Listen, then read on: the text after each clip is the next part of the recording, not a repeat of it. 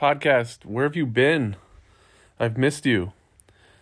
It's been like eight months since an episode's been published, and that's not because I don't want to be doing this. Um, I've been busy.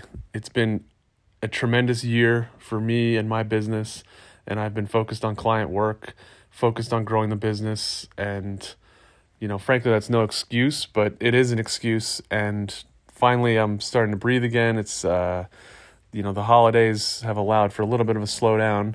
I've got some, you know, more help with me and able to breathe, able to kind of get my head above water. And I'm excited to bring the podcast back or be more active with it and, and get it in front of you guys and deliver more value to you guys through the podcast. So I'm excited about that. And this is kind of just a reintroduction, you know, me saying hello again. And I hope you enjoy this episode and uh, all the subsequent episodes that you know we'll be putting out. I'm aiming to get out at least one of these a week, hopefully two. There's enough in the backlog. There's enough content that I can certainly do that, and I hope you're here for it. I hope you're ready to listen, learn, enjoy, um, be inspired. You know, whatever it is. But I'm glad to be back. I'm glad you're listening. Have a great Thanksgiving, great Christmas, great holidays. You know, try to enjoy yourself and your family and and, and gear up. So, cheers, guys. Excited to be back. Hey guys, what you're about to listen to is a meeting I did for the FA Marketing Group. This is a special one off meeting. We had Hannah Pryor join us, who's a former and current TEDx speaker, and she does a terrific job here outlining how to put the human back into your writing, how to put the human back into your emails and your DMs and your sales messaging, right? Talking more like a human versus talking, you know, I guess frankly like a robot. Anyway, I'm going to jump off of this. I'm not going to step on this conversation. It's a really good one. This is awesome to put on in the background while you're working. Uh, it's also available on YouTube. So I hope you all enjoy and uh, talk soon. We're going to keep this very real and to the point. Um, I asked Corey if I could make this a little bit of a teaching session. So for a little while, I'm going to talk, um, but I do want us to have the opportunity to ask questions and talk this out. And by the way, please feel free to reach out to me afterwards as well if there are additional questions that you have that don't get answered. But I actually would love to leave you all with some skill building today. I want you to feel like you came to this and you have some actionable new things that you can go take to your desk, to your day. That's a good use of time, in my opinion. I don't like to sit through fluffy, motivational, rah rah webinars. If I'm going to do this, if I'm going to sit on Zoom, give me something I can use, right? I have a bias for action. Give me something I can use. So, the topic today, and I am going to share my screen, even though I Zoom all day, every day, I never quite, quite trust the technology. Can I get a thumbs up? We can all see. All right, awesome. And by the way, if you're not on video, you don't have to be. I'm not going to make you, but I'd be so grateful if you did. I just, the black brick wall thing is sort of depressing. even if you're eating, even if you're drinking coffee, I don't mind, but I'd love to, to see who's here. So, topic for today messaging mistakes you must fix today in your sales or marketing business. And I'll give you a little bit of context about what we mean by this. Um, if you stick with me till the end of this session, there is a little bonus. I'll tell you how to get it at the end. It's one of my most popular guides. People ask me for it all the time.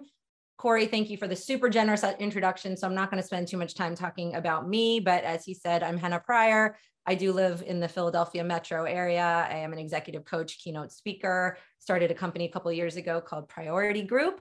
I did my first TEDx on September 2nd, and I'm doing my second one on December 10th because, like I said, I like to drink from the fire hose, evidently, but excited about that. Um, first one still hasn't posted. I'm waiting for it to post. Um, and I am writing my first book because why not keep drinking from the fire hose? That'll be uh, released in September. Here's a bunch of things that I'm not going to talk to you about. If you want to look me up on LinkedIn, feel free. Let's just say my immigrant parents are very proud. And what people do know me for, and part of what I'm going to talk about today, is I did create a training called the Sales Copy Clinic, which is kind of the anchor, the icing of the cake, is what we're going to talk about today. Some of the concepts from that training um, just on a personal level. I'm a mom. I've got two kids. I've got a 12 and a half year old and a 10 year old.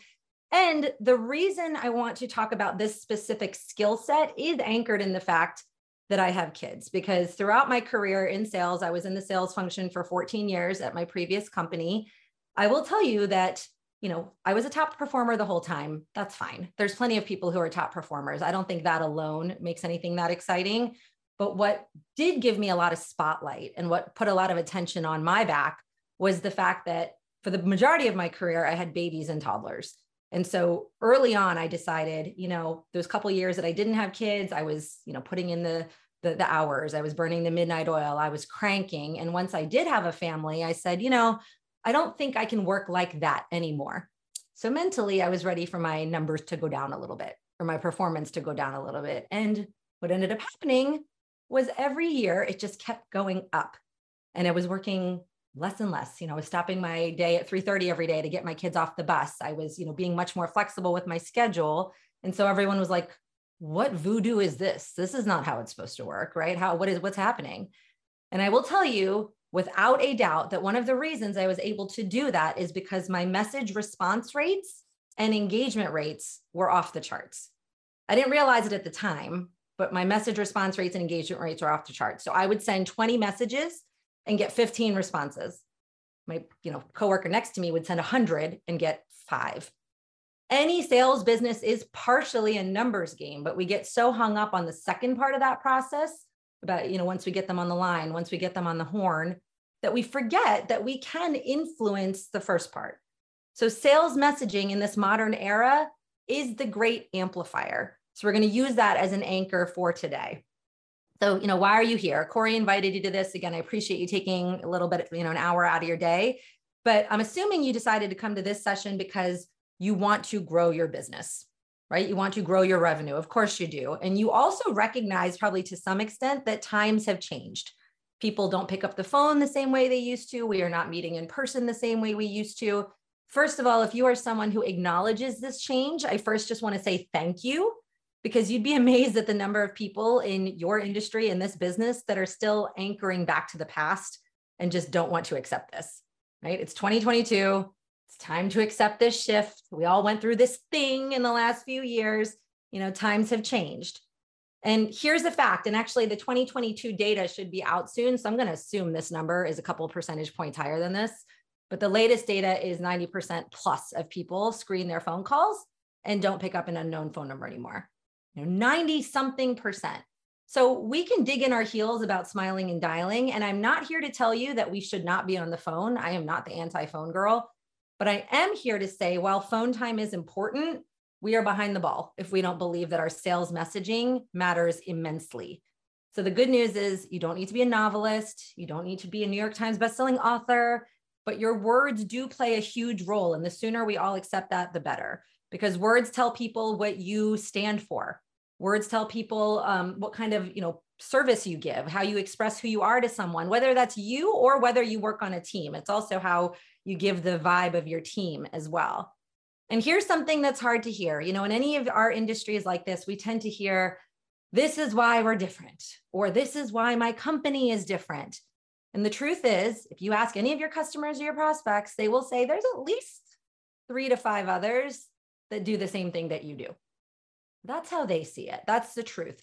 The only thing we have left that's truly proprietary or that's truly different, sorry about that, that's truly different is the experience that we provide to our customers and prospects. That's the only thing we have left that's truly proprietary. So that's what we need to prioritize and focus on. And like it or not, most people don't like it. So I'll just tell you right now like it or not, people will instantly judge you and whether or not they want to work with you or respond to you based on the words that you use. So why else are you here? Just quick introduction setting, you know, more deals, more responses, more loyal customers and clients, referrals from those people, right? Wouldn't that be nice? Also, here's something that's fun. I'm not making anybody do anything new. My guess is you're already using digital communication in some way, shape, or form. You're probably sending emails, you're probably sending texts, sometimes InMails, right? You're already doing this stuff. You want to make a bigger impact with those messages.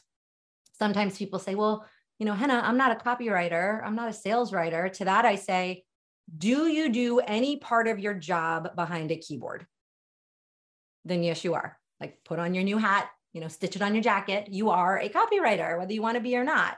And then lastly, you know, show me the money, show me the money now before the market threatens to do that scary thing everybody says it's going to do in the next, you know, six months. Let's see those financial results. So the good news is effective sales messaging or sales copywriting is the key to all of those things. Um, and sales copywriting in context is honestly anything intended to persuade the right reader or viewer or listener, which I'll explain in a second, to take a specific action. In other words, this isn't your newsletter that you send out. This isn't the informational FYI. When I'm talking about sales writing, I'm saying after they read your message, you want someone to do something, right? I want someone to do something. I want them to call me. I want them to get an appointment. I want them to email me back. I want someone to do something. So, for the way we talk in the financial services industry, copy is writing, messaging, or words, all the same thing. Okay. So here are just some examples of what this could be, you know, and I guess some of this is not relevant to you guys, but we're talking subject lines, email messages, could be a job advertisement. If you are in a leadership role and happen to have a team, this all applies here too. Follow up messages, social media posts, comments. I want to quickly put a spotlight on the comments part. I know more and more um, in the financial advisory industry, there is an emphasis with LinkedIn. If anybody's following the latest algorithm stuff, comments on social media are just as golden as posts. People see them almost in the same frequency. So what we say really matters. All this, the words we choose really matter. And this is my stake in the ground. Sales messaging in this modern era often, not always, but often is one of the only things that determine whether or not people pay attention to you. And here's how I'll prove that. Most of us, even when we use voicemail, I don't know about you, I think it's the same on Android and iPhone. I have an iPhone. I read my voicemail in my visual voicemail before I listen to it. Right? This is the important of words. I'm like, who's this? Is this somebody that I know? I read it first. So sales messaging matters in every context. Now, I said I would say, um, what did I mean by viewer and listener? So this is kind of what I mean. Whether you are using writing, which is the lens I'm going to mostly use today, or if you're using some more avant-garde approaches, maybe you're using audio messaging, maybe you're using videos, same rules apply. Same rules apply because attention is a currency and we don't have it very easily. You know, you may have heard the data like uh, attention span of a human right now is something like eight seconds before we lose them, and a goldfish has nine seconds. We are sucking as a society. Our attention is hard to keep. So the same methodology applies with the words you use and choose, whether it's writing, audio, or video. And again, I'm going to make that bold claim. Truly, these days, the sales process cannot start without it. Am I saying that we're going to do everything via email, everything via text? God, no. I'm an executive coach by trade. I believe deeply in the rhythm of someone's voice or their tone or their hesitation. But I also believe that people largely won't give you that time without this first bit, right? This is how they're deciding if they want to give you that time. So truly, it often can't start without it. And the other thing is the more your business grows, the more you need to write. So if revenue growth is your objective, you can't do it live all the time. If you tried to follow up with all of your existing clients and all your new prospects every day, all day, your day would be gone, right? You'd be on the phone all day and you'd really make no new money. So you need to develop this skill in order to scale, in order to take care of your existing client base and to gain new ones. The more your business grows, the more you need to write and write effectively. I will also just, I'm going to have a little brag on myself moment. I switched careers a couple years ago. I spent 14 years in my previous job where I was very successful, and then I reinvented myself. I had hopes that maybe in 10 years, I would get close to matching my best year at my previous firm. I beat it in year two. So humble brag, right? But this is this is why I live and die by these same principles every day. This is how I've grown my existing book of business and my current book of business. I'm super passionate about still doing it this way. So I, I practice what I preach here. It's a skill. The only thing I'm going to say about this slide is it's a skill. People start to say, well, I don't, I'm not really naturally good at that. You don't have to be. It's a skill that you can develop. So just quickly, I want to share a couple writing blocks. I'm going to give you five tactical tips, but you're not going to receive them or be open to them unless I acknowledge these writing blocks. So, what makes writing sales messages so hard? There's usually three writing blocks that people in this industry especially have. And there's some version of this. Number one, my message never sounds as good as it does in my head, right? I know what I want to say. I know what I need to say, but somewhere between my head and the fingers on the keys, it gets all jumbled up and lost, right? If this was the phone, if this was in person, if this was even video, fine, I'm good, I got it. But to put it into words, that feels pretty hard, right? And I've been talking to folks in the advisory world for 15 plus years about this, and it's always some version of, I'm great on the phone. Why do I sound so different when I write? Or my messages aren't organized, I'm rambling, I don't know what to include, I don't know what to take out. I'm trying to find persuasive words to get my point across effectively, but professionally. And I'll add to this, ideally without sounding, sounding slimy, right? Or salesy. I don't want to sound like that. So if you can relate to that, again, super common. We're going to learn some ways today to move past that. Writing block number two, it takes me so long to write anything, right? And this one, uh, I, I would say, not to put too broad a brush, but generationally, people who didn't grow up typing and texting everything. They're like, oh my God, this takes forever. We struggle with this too because the pace of the industry is fast. You know, the advisory, the finance industry is not slow, it's fast. So the idea of sitting down to write a really well constructed email or message seems like an all consuming time suck. So it's usually some version of takes me 30 minutes to write a simple email reply. I'm constantly second guessing what to say so I play it safe and it ends up sounding generic. Here's my little tough love. The other version of this is I don't know what else to say. So I'm still using the same email template I've been using for the last 10 years because at one point it made me some money. So I may as well try to keep doing that. Right. And to that, I would say good is the enemy of great. Good enough has never grown anyone's business right? Good enough has never made anybody more money, leaps in their revenue.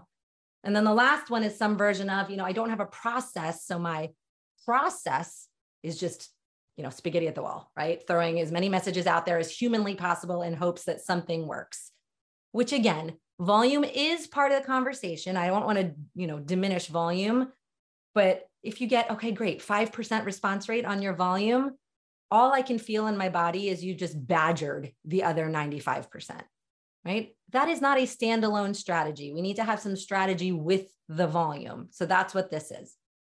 Last writing block number three, really tough on our morale, really tough on our spirits. And here's what it looks and sounds like. It's a cricket, by the way, right? Nothing. What are we doing here? What are we doing here? We're calling people, we're emailing, nobody's calling us back right? So this is what people tend to say. I'm sending hundreds of messages, only a few people answer. I'm trying to be patient, but this slow growth is stressful. I can't stand out amongst the competitor noise. I'm great at what I do. I just need to get in front of people, but no one hears me. Okay. And this one is really tough because if you're just doing the same thing over and over on the hamster wheel and not seeing better results, that's the fast path to burnout. That is so boring. That is so exhausting, right? You are not going to be happy in your career. But again, you can fix all of these things. There's one more that every single person struggles with, myself included, and I just have to name it quickly. That's perfectionism, right? Even if you think, okay, I'm a kind of decent writer, I'm not as horrible as some of these people Hannah seems to be talking about.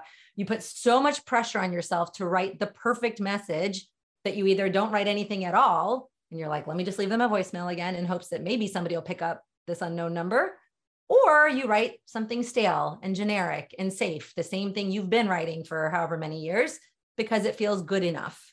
And again, I'll remind you good is the enemy of great. Good enough has never grown someone's business. So if you can relate to any of these, just quick good news, it's not your fault. It's a teach teachable skill set and most people haven't had the training. No one taught you how.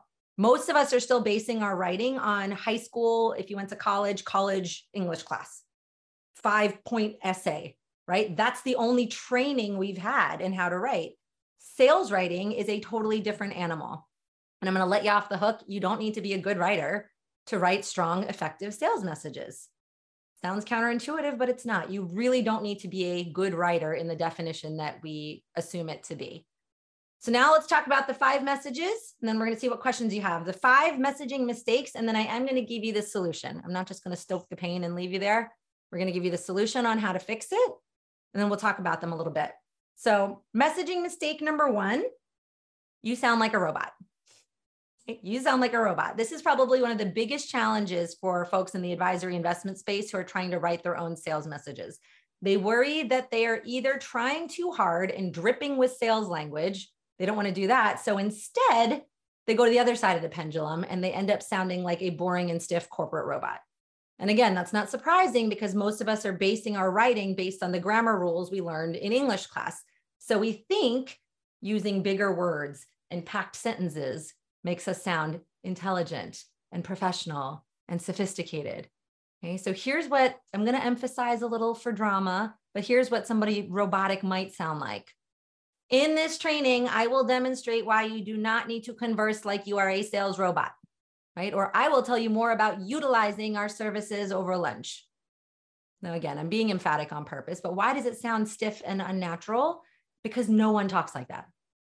No one talks like that. Not your highest level client, your you know biggest net worth. Not one person talks like that, which brings us to the fix on this one and it couldn't be simpler, which is write like you talk. Okay? And the way you talk is like a human, like a normal not trying to impress someone today human. Now to be clear, I don't mean write like you talk to your fraternity brother. Like let's, you know, use a little common sense here, but write like you talk the way you would if you were across the table from them. When you do this, your messaging not only sounds like you, but it connects better with them and it converts at a higher rate. It'll get you way better results because people feel like they can trust you because you're being real with them. Okay. They don't want to feel like they are being sold to by a robot. And there's a few different ways that you can learn to write like you talk, but I want to give you one trick for today to have you instantly sound more human using one tiny keystroke. It is not the exclamation point, it is the apostrophe okay, also known as use contractions. So just a quick reminder on what the heck are contractions. We are becomes we are. It is becomes it's, do not becomes don't. It is such a tiny little fix, but it helps so much. Why does it help? Because it matches the way we speak in real life. We do this weird thing when we write where we start expanding all of our sentences into their longest form. Okay. We want to sound more like we do in real life because when you use contractions, it sounds like us. It immediately puts people at ease. And you want your prospects to be at ease if you want to be persuasive with them. You don't want their defenses up. You know, you wouldn't walk into a classroom and say, Excuse me, could you point me to the trainer from whom I will learn the most? Right? People would be like, What's, what's up with that person? Like, what's going on there? You'd say, Hey, who's the best trainer for what I'm trying to learn?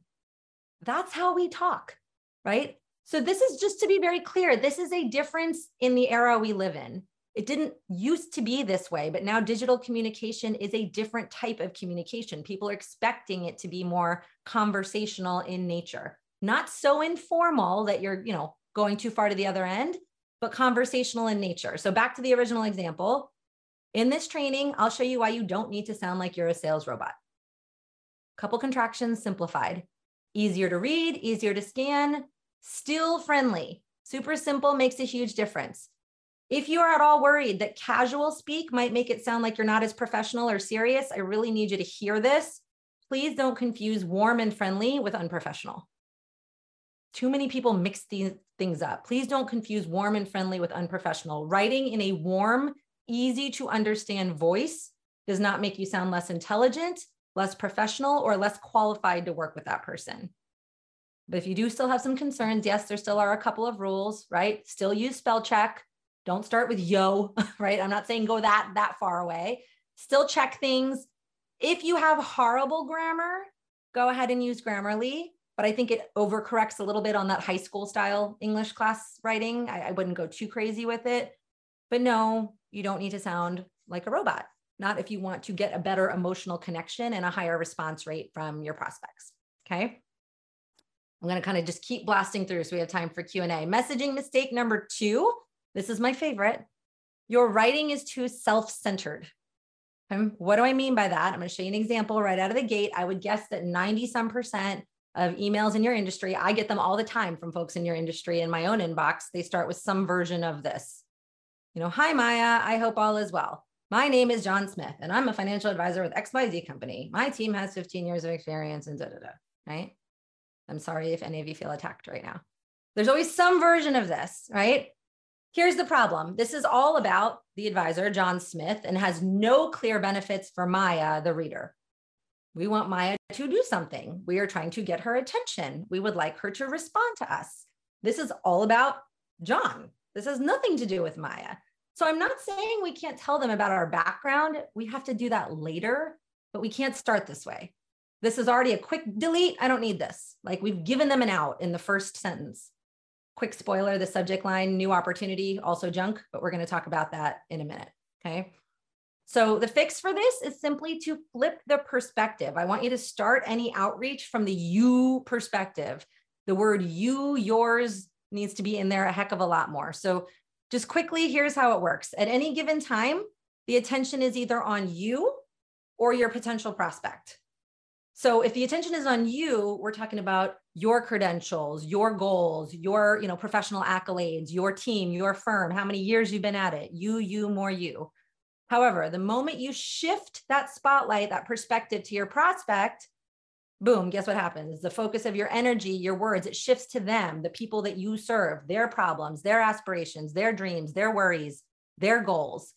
Most people in the advisory and, and investment industry get this wrong. We put so much of the attention on ourselves to try to appear credible that not enough of that attention goes to the potential client, to the potential customer. And the truth is, your prospects want to feel seen, heard, and acknowledged. And it's our job to make them feel that in the message. They want to feel emotionally invested out of the gate. You know, I'm sure I'm not the first person to tell you emotion drives sales. I'm sure Corey said it probably a hundred times, right? Fair? Something, some version of that. So how do we do that in our messaging? So first thing is we have to understand what are they struggling with? What are their dreams? But then, you know, there is a process in the writing. I'm going to give you an example of this let's say that Maya is, you know, a finance manager at a company, you're trying to target her as a client. You've heard she's pretty stressed about things, or you're just assuming based on other people in her position that things are feeling a little bit stressful. So let's start to think if I'm John Smith, I'm doing my due diligence on my target prospects. What are people worried about these days? What are some of the things that are bothering them? What would she be saying to herself? So let's do a, a very probably common one for most people that you're trying to reach out to right now. I'm nervous about the big R, right? They're, everyone's saying recession. Are we allowed to say it? It's like Voldemort, right? I don't, I don't know if I'm allowed to say this word. I'm nervous. I don't know what it means for me. What if we started our email in some way, shape, or form from that perspective? Hi, Maya.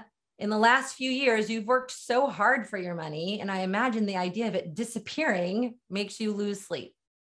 I get it. Me too right? That's just the beginning. But already you can see we've shifted the attention onto Maya and off of John Smith.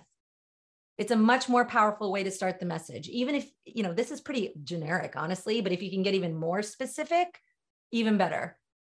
So the key here, and again, we're doing this kind of quick, but when the attention is on the seller and the attention is on John Smith, you can feel that. You can see that. When the attention is on Maya, you're speaking directly to your client's emotion. It feels really different. And people buy on emotion first, they justify with logic second. So, hopefully, in this one quick example, you can see how powerful this is. But this one little shift, if this is all you do today, will help you write better, more prospect centric messages. And the most effective sales message starts in your reader's head, not yours. I need you to start out of the gate with it. Remember, attention is a currency. Eight seconds can't be about you, has to be about them. So, what to do next? Find the one spot, right? Find one spot today where you might still t- be talking about you first. Flip the perspective. Okay. Try it on for size. So, motoring through messaging mistake number three, we focused a lot on features, not benefits. Now, I know in marketing, we talk about this a lot. I think we forget at the individual advisor level that we should be doing this as well in our email outreach. So I know Corey, as a marketer, probably is like ready to pound the fists, right? Like, Yes, yes, yes. But we can do this at an individual level too in our emails.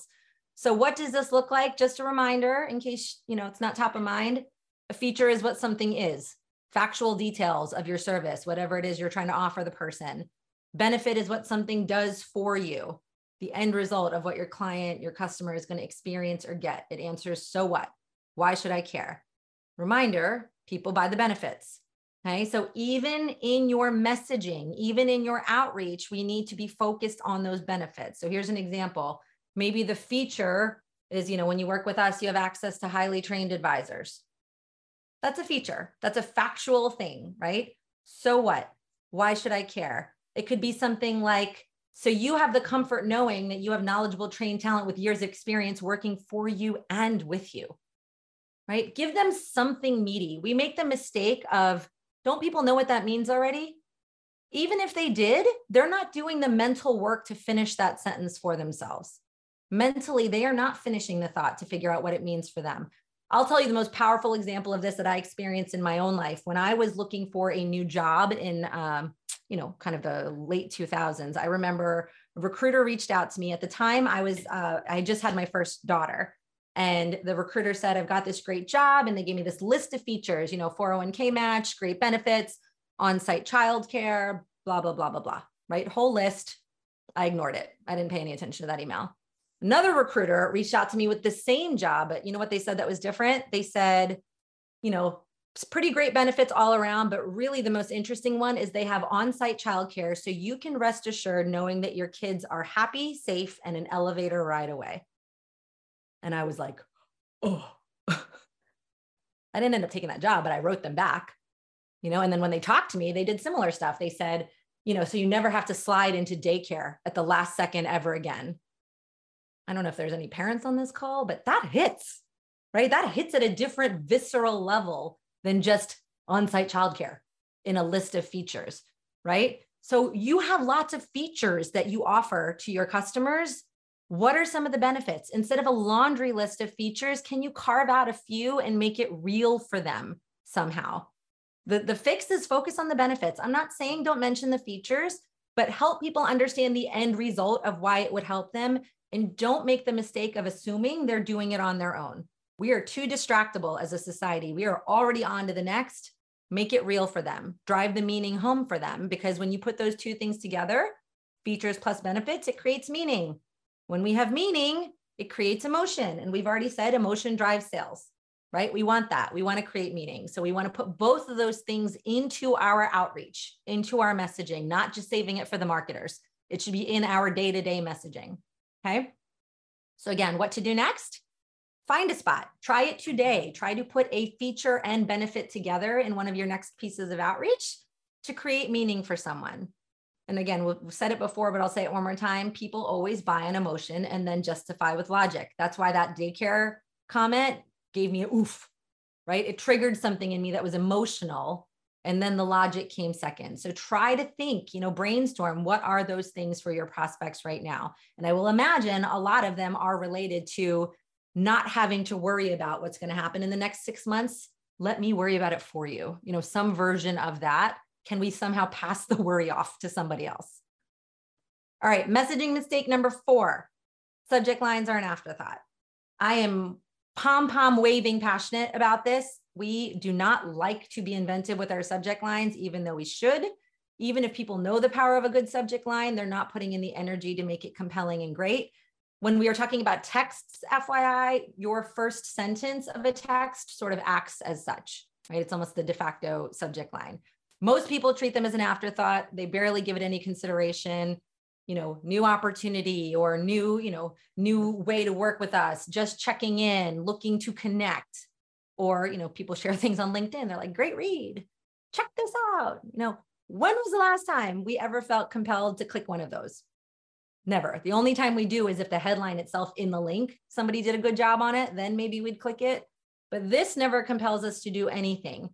Here's why ignoring subject lines is so dangerous because the average professional who is typically who you're targeting is getting at least 121 emails per day.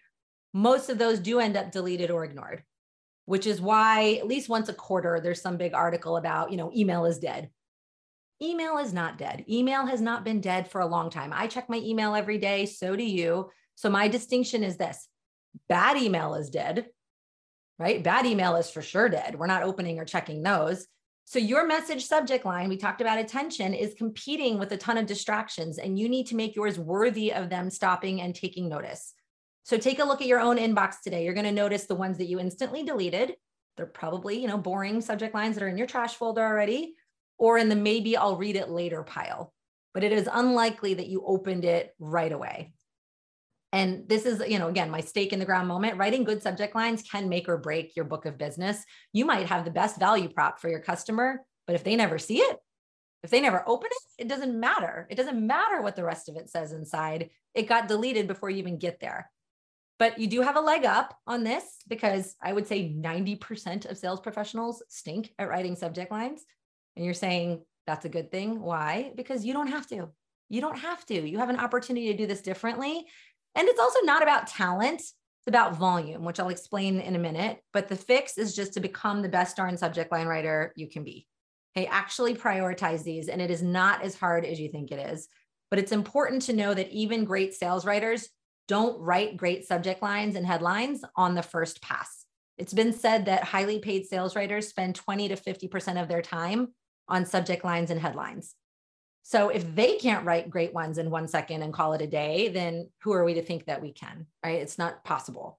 So understand this great subject lines do not take hours and hours to write, but there's a big difference between giving yourself two to three minutes of thinking of something thoughtful, especially if it's on a blast and going out to a lot of people versus a one second subject line.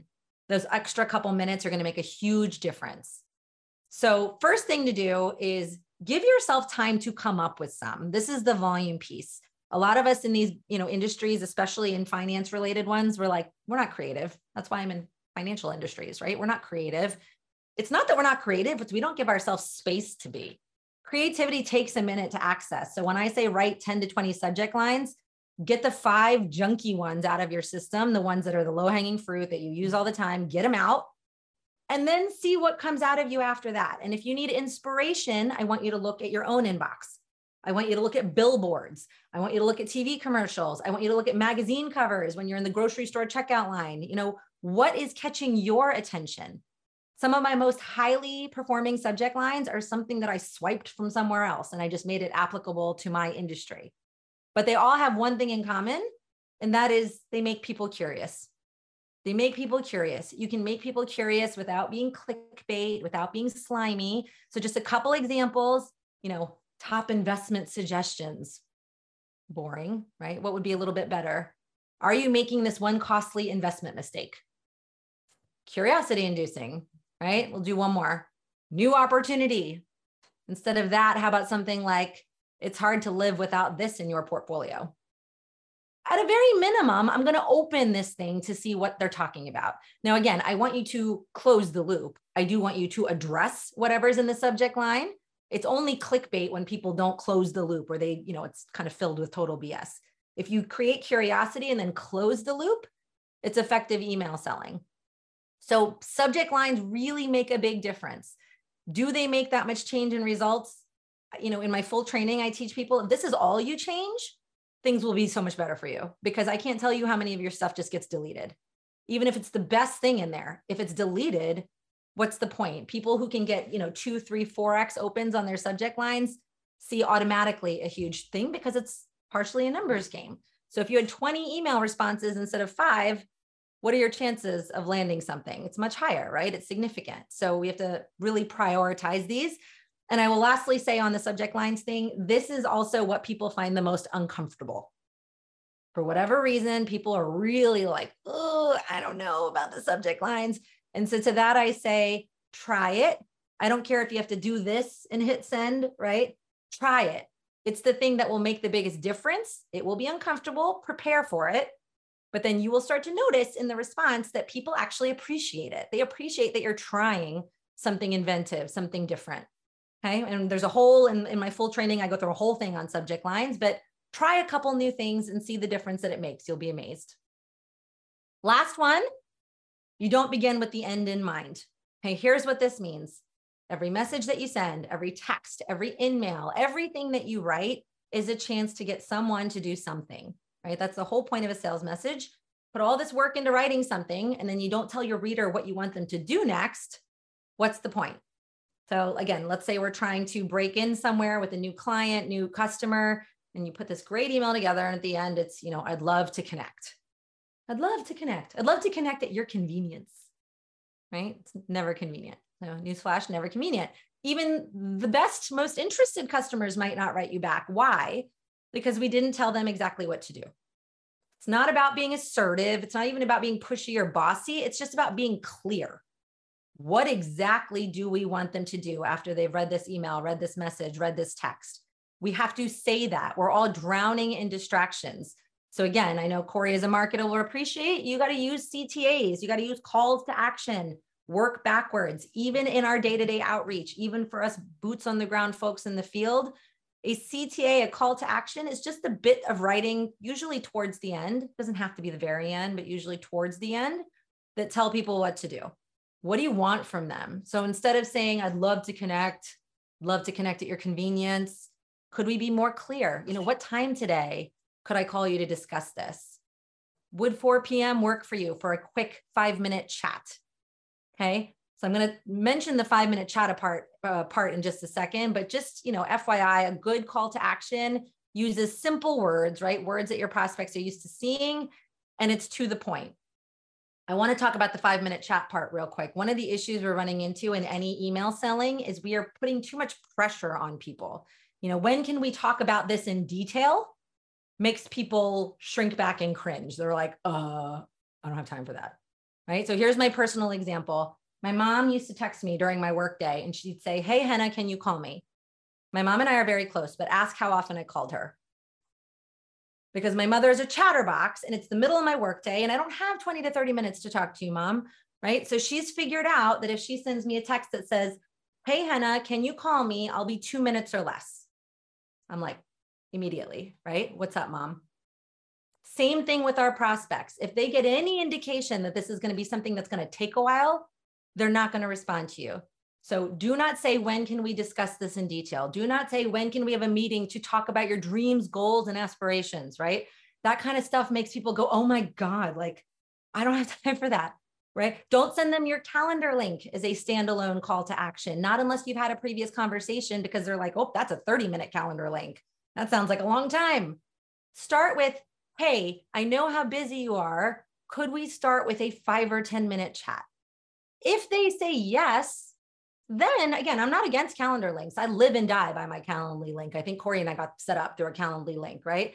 It's not that I'm against them. It's just let them say yes to that first request. And then you can say, if it makes things easier to avoid going back and forth, you know, here's my scheduling link. But lower the pressure. Nobody in this current climate is interested in a long phone call for something that they're not even sure that they need. So dial it back by a whole lot. But the whole premise here is what's the action that I want my reader to take? Whatever it is, say that. Okay, say that. So, quick review. We're just going to do a quick review on all of this.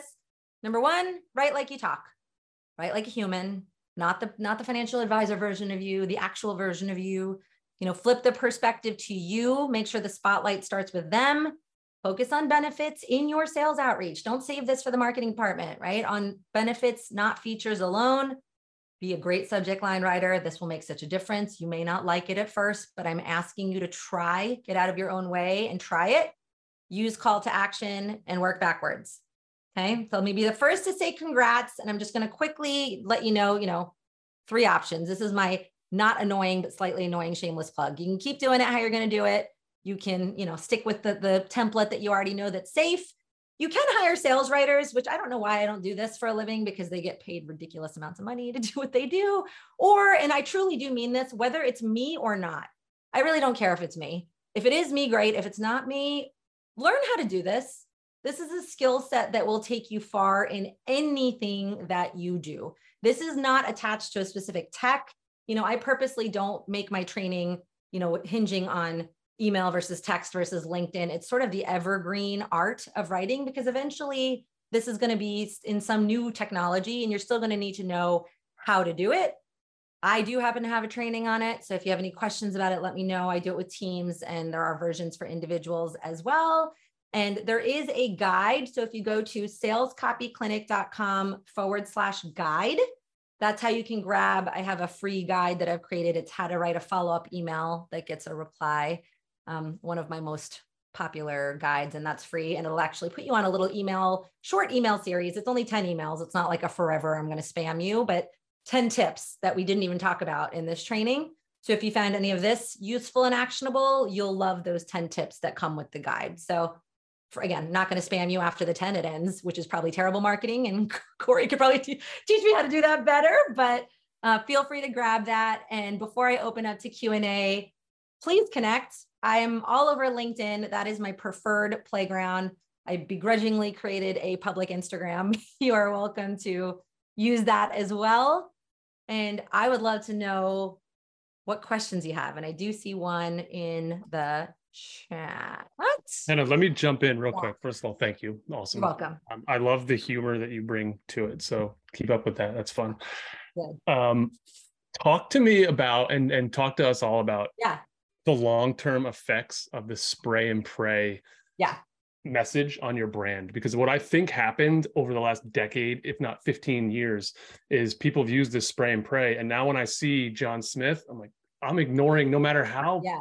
effing good that email is because you yeah. spammed me for 20 years yeah i think okay so I, I, think your your answer is obviously embedded in the question, which is the spray and pray method is dangerous, right? It dilutes trust, it dilutes our our you know image as people who are experts in the space who are curating the partners we work with it you know creates this sense of desperation now something that is important to call out and I, I need to say it again is this part of the process is part of a multi-dimensional approach to candidate outreach. So I will tell, I'm candidate outreach, sorry, I was talking with the staffing firm earlier, to client and customer outreach. Uh, one thing that I have done that has worked effectively is even though I am using digital outreach to get the attention, sometimes I will use a voicemail to piggyback. But you know what I say in the voicemail? This is not just a regurgitation of what was in the email. Literally in the voicemail, I say, I sent you an email and I'm assuming you're going to assume that that came from a robot. So this voicemail is just to let you know that I'm not one. Like this is actually for you, Katie Williams. Like I, you know, when I sent you that email, it was actually from me to you. It's kind of playful, it's kind of tongue in cheek. And I'll tell you that combo of that email and that voicemail tends to get it done because we're naming what's in their head, which is they sent this to everybody. Right? They sent this to everybody. And so it's kind of getting ahead of it in a way that feels a little bit human. I saw that um, Matt had a question in the chat about rec- uh, recommendations for books or audio on email copywriting. So um, uh, there's a man named Jim Edwards. He has a book called Copywriting Secrets. I don't think it's specific to email, but it's really easy to read, digestible. That's a good one to pick up. Um, I enjoy email, email, uh, the email newsletter and following on Instagram a woman named Laura Belgray she's quite uh, interesting to follow as well. And she really subscribes to the human first approach to writing. She's one who, interestingly, people worry about length of messages. You'll notice on her emails, they are long and they are so engaging that you can't help but read them. So it kind of gives you a little bit of an example on how that can be done. Um, but those are two that I'd start with. I'll keep thinking on that, Matt. If you want to connect with me on LinkedIn, I can try to send you some others as well. Um, Hannah, really good information. And when you said something, I thought, oh my gosh, I've I've done that and I have a trick. I don't know if you know this, and I hope you do, but if I can help anybody, yeah. on your iPhone, if you go to notes and if you open up a new note, right next to the space bar, there's a microphone. And you can talk mm-hmm. your whatever. I mean, that's how I wrote my blogs because I'm not a writer. Mm-hmm. But I kind of laughed because I'm like, I'm just ranting on the answer to the question. Right. And it started by following up on emails to mm-hmm. customers or investors who I knew they had the I knew they were set out to get the question and then they had to take it back to their loved one to explain the answer. I'm like, I'm sending you to the wolves. Let me email you. So by speaking it, yeah. one, it made me a better writer because you can't just speak it and email it. You got to edit it. Yeah. But it also made me a better speaker because I suddenly realized when I say um or ah or I pause too long because it'll beep and it'll time me out and then you got to start over. So I love that. Yes, no, that's a great that's a great tip. You can use your, you know, notes app. You can also um, otter.ai is a voice transcription. You know, there's a free mm-hmm. version of it. You can use things like that. But as you are practicing what mm-hmm. does a written translation of my conversational voice look and sound like? That's a great way to do it, Katie, either directly the way you did, or I know some people will write a version first, then they'll sort of like put that aside, speak a version, and then start to just see sure where are the opportunities to make it sound more conversational and it's again you're not going to do that with every single piece of communication but the idea is just to start to train your brain to mm-hmm. think that way. So if you can even do it every now and then, a couple times a week, you'll start to see what are the differences between how, you know, Hannah Pryor shows up in mm-hmm. a conversation mm-hmm. and like this version of Hannah Pryor, wow, she does sound quite mm-hmm. stiff and stale. Let me try to bridge the gap between those two. But I love that, Katie. It's a great tip. Any other, Christy? Hey, Hannah, thank you so much. This has been awesome. Awesome, awesome. I have a question about, I mean, I understand the the subject line is really important, the closing call to action really important. Yep. How do you suggest the intro in the body of the email to look? Because that's always been a problem. It's like I always want to say like, "How are you? Hope you're doing well." But but that that is what I say to people. Sure. Like, yeah. You know, hey Corey, how you doing today? Like that's just what I say. So how do you make that sound less like robotic? Yeah. You know? So oh, Christy, I love you. I love what you said, which is important, which is that is how you greet people. If that is how you greet people. I'm not against it. I think where I am against it is when people are saying things that are not the truth of who they are and what they say. So let me give you another example. Um, I, I, know a lot of people are looking for p- prospective customers on LinkedIn, for example, right? This is someone I can reach out to. One of the things that grinds my gears, that's a very common opening, is something along the lines of, I stumbled across your profile on LinkedIn. like, didn't? Didn't. People in sales, like we took the word stumbling and we all adopted that, right? Like, who's we're all yeah. stumbling, like nobody's walking straight anymore. So we all stumbled. And then, you know, again, it's not the truth of the matter. So in those cases, I tell people, okay, so what is the truth of the matter? And then they change it to something like, all right, I wanted to say that I stumbled across your profile, but the truth is, I was looking for someone exactly like you to reach out to today. And here's why. Okay. People find that so disarming. It's the truth. And they're so not used to the truth from financial advisors trying to gain business that they find it adorable that somebody is willing to share the truth and is more likely to get a response. Um, the other thing I would say is again, I'm a big fan of just inventive openings. Now, again, if that's how you like to start things, if that's your voice, feel free. I would just say make the next thing a little bit interesting, curiosity inducing. Part of how I was able to build my muscle with interesting writing was I would use a hedge, right? So I'm going to give you a concrete example. In staffing, one of my highest performing emails was this is you guys are going to think I'm such a dork. I, I did a lot of finance and accounting staffing. So I literally Googled accounting jokes, right? So I found these corny accounting jokes. Like one of them was like something about Noah's Ark and being in liquidation. These would work for you guys too. It was like terrible. But I would put the, the joke question in the subject line, and then the first sentence would be the answer. And then here's what I would say I would say, you know, so and so, I know that was horrible. Honestly, I'm cringing at myself, but hopefully I get a few points for inventiveness since you get so many of these in a given day you would be amazed the number of people that responded like, haha, yeah, that was horrible, but kudos for trying something different. Right. So if you're trying something that's a little edgy, don't be afraid to just hedge, hedge it a little bit, laugh at yourself a little, right? Like, yeah, okay, that was probably a reach, but hopefully I get a point for trying to sound a little different than everybody else who does this to you all day. That's just naming the truth. That's meeting people where they are and they appreciate it. They like it. Awesome. Thank you. Sure. Hannah, what's your biggest opportunity that you see right now? Email, LinkedIn DM, where, yeah. you know, just as a takeaway for advisors and folks in this industry? Yeah. Um, you know, in order of priority, and this, I'm, I'm going to give you a very umbrella answer because it also de- depends on generation a little bit. Uh, you know, millennial Gen Z, they like text. Most people still universally like email. LinkedIn is still useful. It's just harder to get through the noise because too much LinkedIn. I mean, I wish LinkedIn would crack down on automation software and make people be more thoughtful about it, but the volume becomes untenable there. So you really need to put forth Herculean effort sometimes there to stand out. So if you have an email address, that's better than LinkedIn. Um, but really, email and text is where I would focus. Text, if if you have permission though that's the only tricky thing right? Like i do not like it when somebody who i have not given my cell phone number to sends me an unsolicited text. Now if i opted in to some sort of email list if it was a warm referral fine fair game. Just be thoughtful about it. Um, but email still i mean there's still data that says email marketing is still king when it's done well Um, and that that is in tandem with the phone efforts and you know the personal branding efforts, which Corey, I know you're very emphatic about. On that, is it is it what's your opinion on I have my own views on it, but is it Mm-hmm. can you bulk or is it one on one? Oh no, absolutely. I don't I think to do one-on-one is naive, right? So so part of what I teach in my full training is I'm much more hung up on people doing effective segmentation instead of personalization. And I'm purposely doing this because personalization has become this like faux personalization.